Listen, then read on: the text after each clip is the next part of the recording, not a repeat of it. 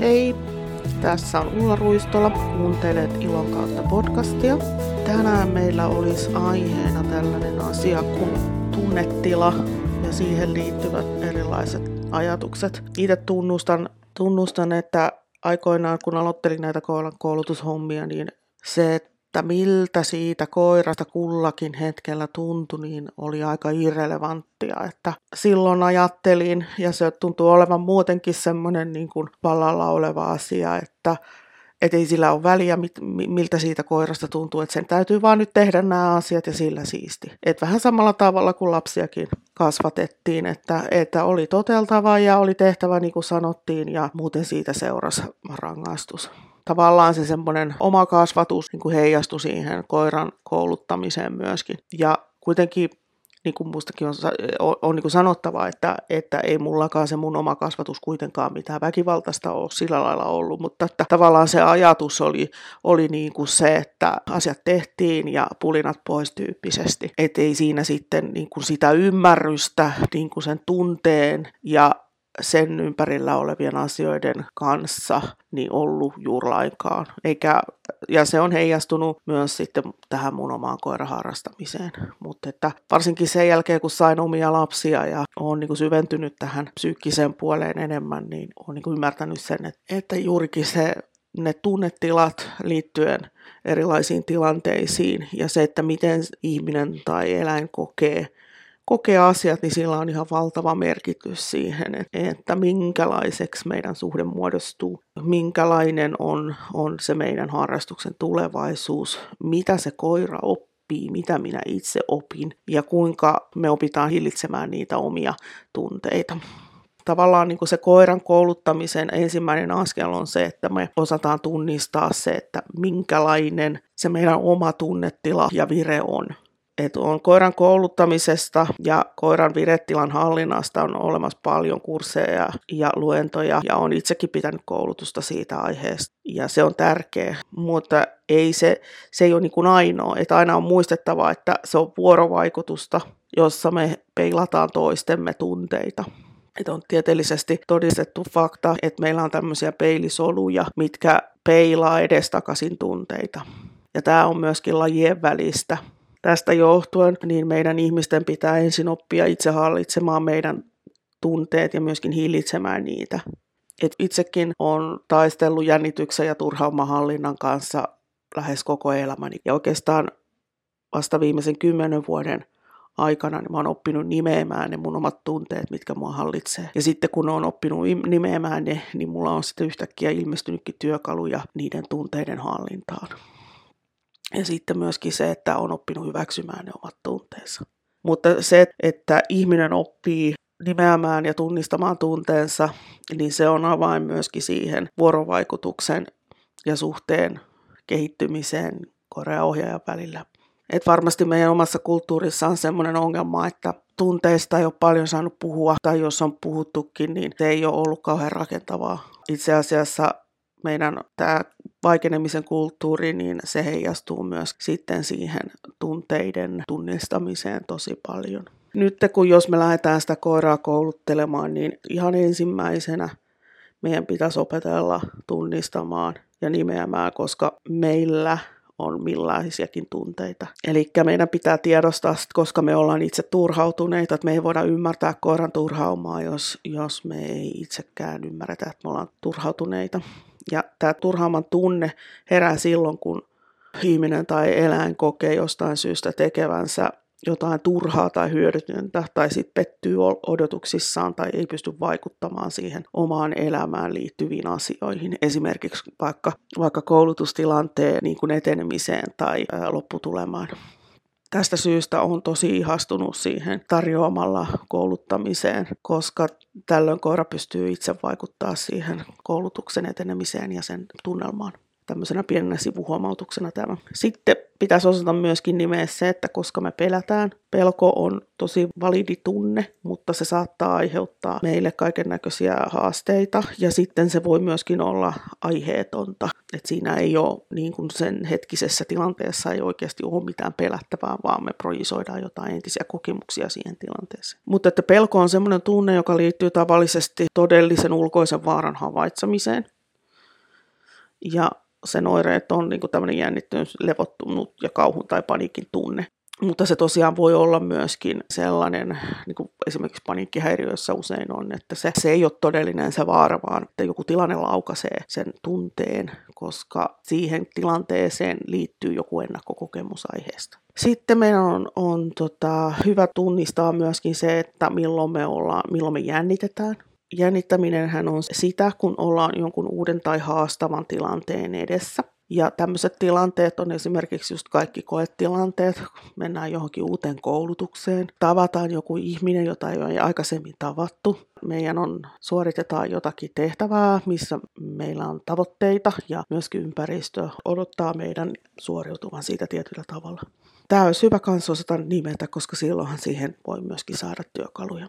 Hermostuneisuus on semmoinen, joka pitäisi tunnistaa ja se on niin kuin tämmöinen tunnetila, jossa ihminen on levoton, tuskanen, pelokas, äkkipikainen. Ja nämä liittyy turhauman kanssa samaan asiaan. Mutta että, että pitäisi pystyä itse tunnistamaan, koska rupeaa hermostuttamaan.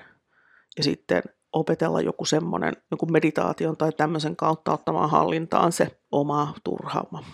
Sitten on ahdistuneisuus. Tämä on semmoinen tunnetila, johon liittyy tuskasuutta, pelokkuutta, paniikkioireita, huolestuneisuutta ja unihäiriöitä. Se ei niinkään ole hermostuneisuutta, vaan se on sellaista yleisen elämäntilanteen aiheuttamaa ikävää oloa, saattaa olla tosi lamauttavaa liittyy aika usein masennukseen. Mutta kyllähän niin se oma harrastaminenkin voi aiheuttaa ahdistuneisuutta. Eli mutta et silloin pitäisi niin kuin lähteä miettimään, mikä mulle aiheuttaa tätä tunnetta, että mä oon jatkuvasti levoton ja sydäntä painaa ja hengittäminen on vaikeaa. Ja joillekin ihmisillä on vaikea myöskin tunnistaa se, että ne on vihasia. Itse ainakin omassa kodissa niin vihan osoittaminen, aggression osoittaminen oli kiellettyä.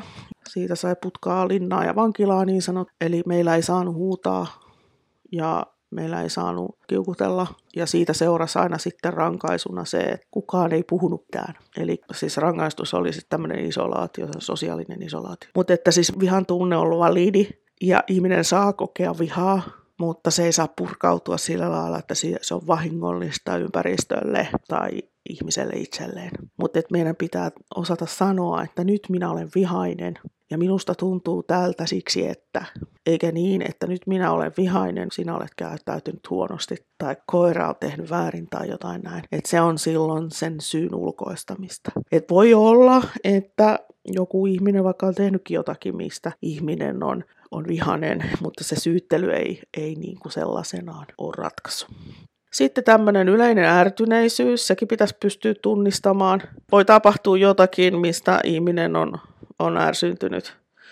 Ja tämä on kanssa osittain niin kuin turhauman kanssa sama asia. Että joku asia tapahtuu ja sitten rupeaa ärsyttämään. Ja sitten olisi syytä myöskin tunnustaa itselleen, että nyt minulla on paha mieli, mua itkettää, mä oon alamaissa ja mua sattuu henkisesti, niin silloin tulisi rauhoittaa se tilanne ja työskennellä sen kanssa, että paha mieli menee ohi. Nämä on kaikki sellaisia tunteita, mitä myös koira kokee. Että ne ei ole mitään robotteja, ja niillä ei vaan ole alkukantaisia tuntemuksia, vaikka osahan näistä on sellaisiakin, mutta tota, niillä myöskin on tämä tämmöinen, että ne saattaa jännittää ja ne saattaa olla hermostuneita, ahdistuneita. Mulla oli esimerkiksi tässä taanoin testissä sellainen paimenkoira, joka oli koko testin ajan ihan hirveän hermostunut. Et siitä näki, että sitä jännitti, minä jännitin sitä, sitä tilanne jännitti ja se läähätti aloitti ja oli semmoinen kiihtyneen oloinen. Vaikka tilanteessa itsessään ei, meillä ei ole, te, me ei tehty mitään, mikä olisi ollut niin kuin suunniteltu pelottelemaan sitä koiraa. Mutta että että sittenhän me tehtiin niin, että me koitettiin helpottaa sen koiran oloa sen siinä testin aikana. Ja sitten se loppuvaiheessa olikin jo melko rento. Että me niin kuin tavallaan hyväksyttiin se, että tämä koira tuntee tällaista ja me voidaan auttaa sitä. Ja tämä on mun mielestä sen on, semmoisen onnistuneen ihmissuhteen tai koira-ihmissuhteen niin kuin se tärkein asia on se, että me hyväksytään toisen tunne ja tunteet ja me halutaan auttaa sitä.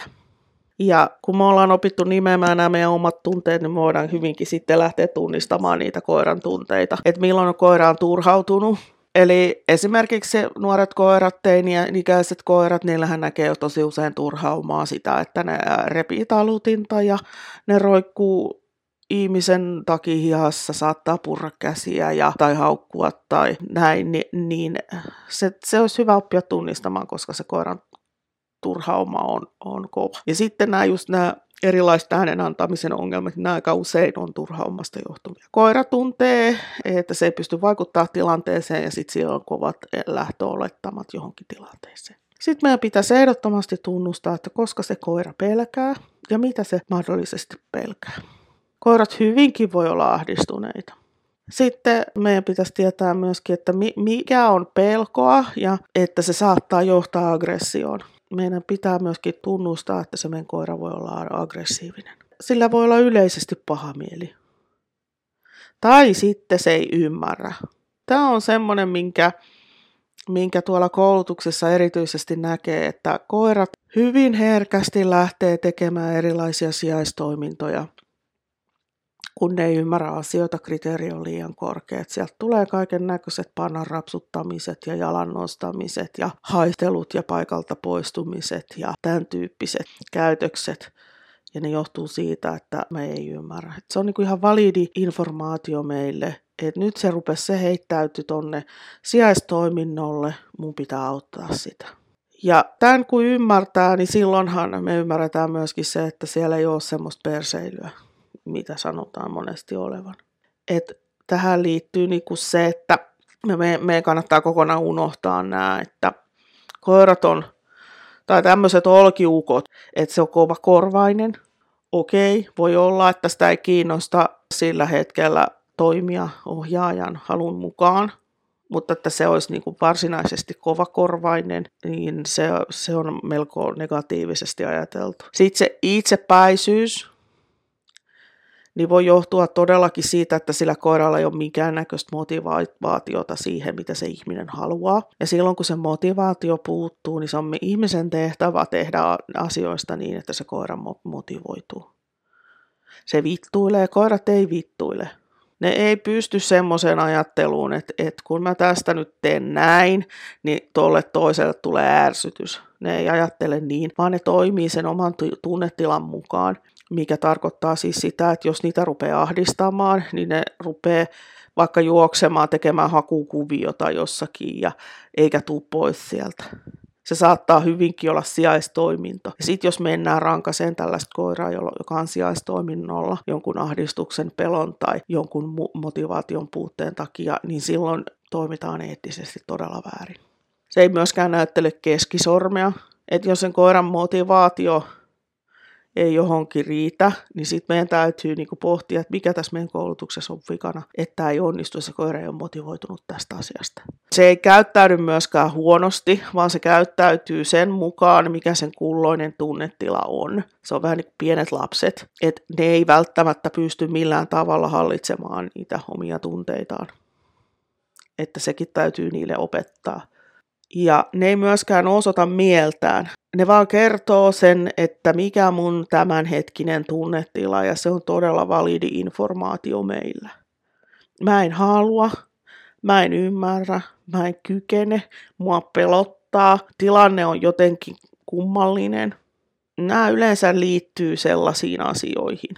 Tai sitten voi olla, että ei me opetettu koiralle kunnolla jotain asiaa. Tai sitten se, sillä on vire niin korkealla, että se ei pysty tottelemaan.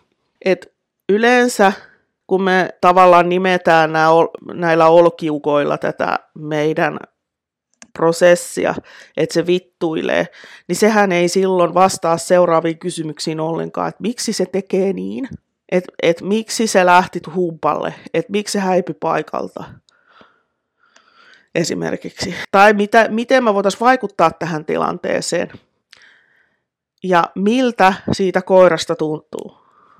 Että nämä on kaikki tosi tärkeitä asioita. Kaikkien käytökseen on aina syy, niin meillä ihmisillä kuin koirilla. Ja me ollaan enemmän samanlaisia kuin erilaisia.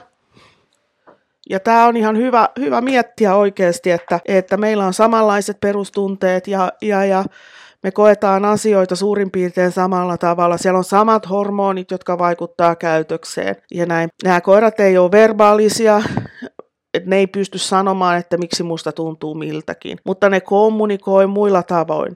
Meidän täytyy niin kuin lähteä tulkitsemaan sitä meidän koiraa ja katsoa, miltä, miten se koira käyttäytyy ja hyväksyä, että se käyttäytyy näin. Ja sitten miettiä sitä, että miten me voidaan muuttaa se tilanne niin, että siitä tuntuu hyvältä siitä koirasta.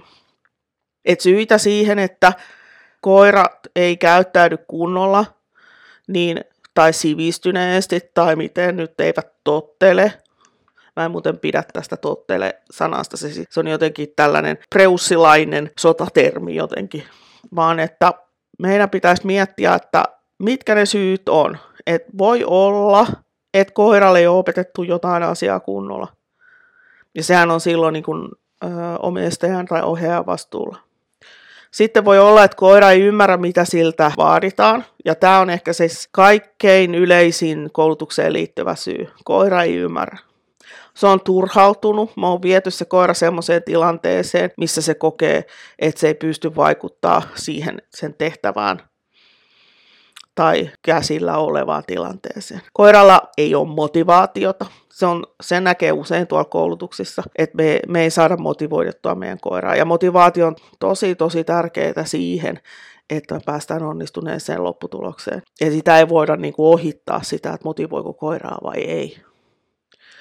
Sitten koiraa voi tietysti luonnollisesti pelottaa, sitä voi ahdistaa, Eli siinä tilanteessa on jotakin, siinä ympäristössä on jotain, ohjaajassa on jotain, tehtävässä on jotain, mikä koiraa niin kuin ahitaa tai pelottaa.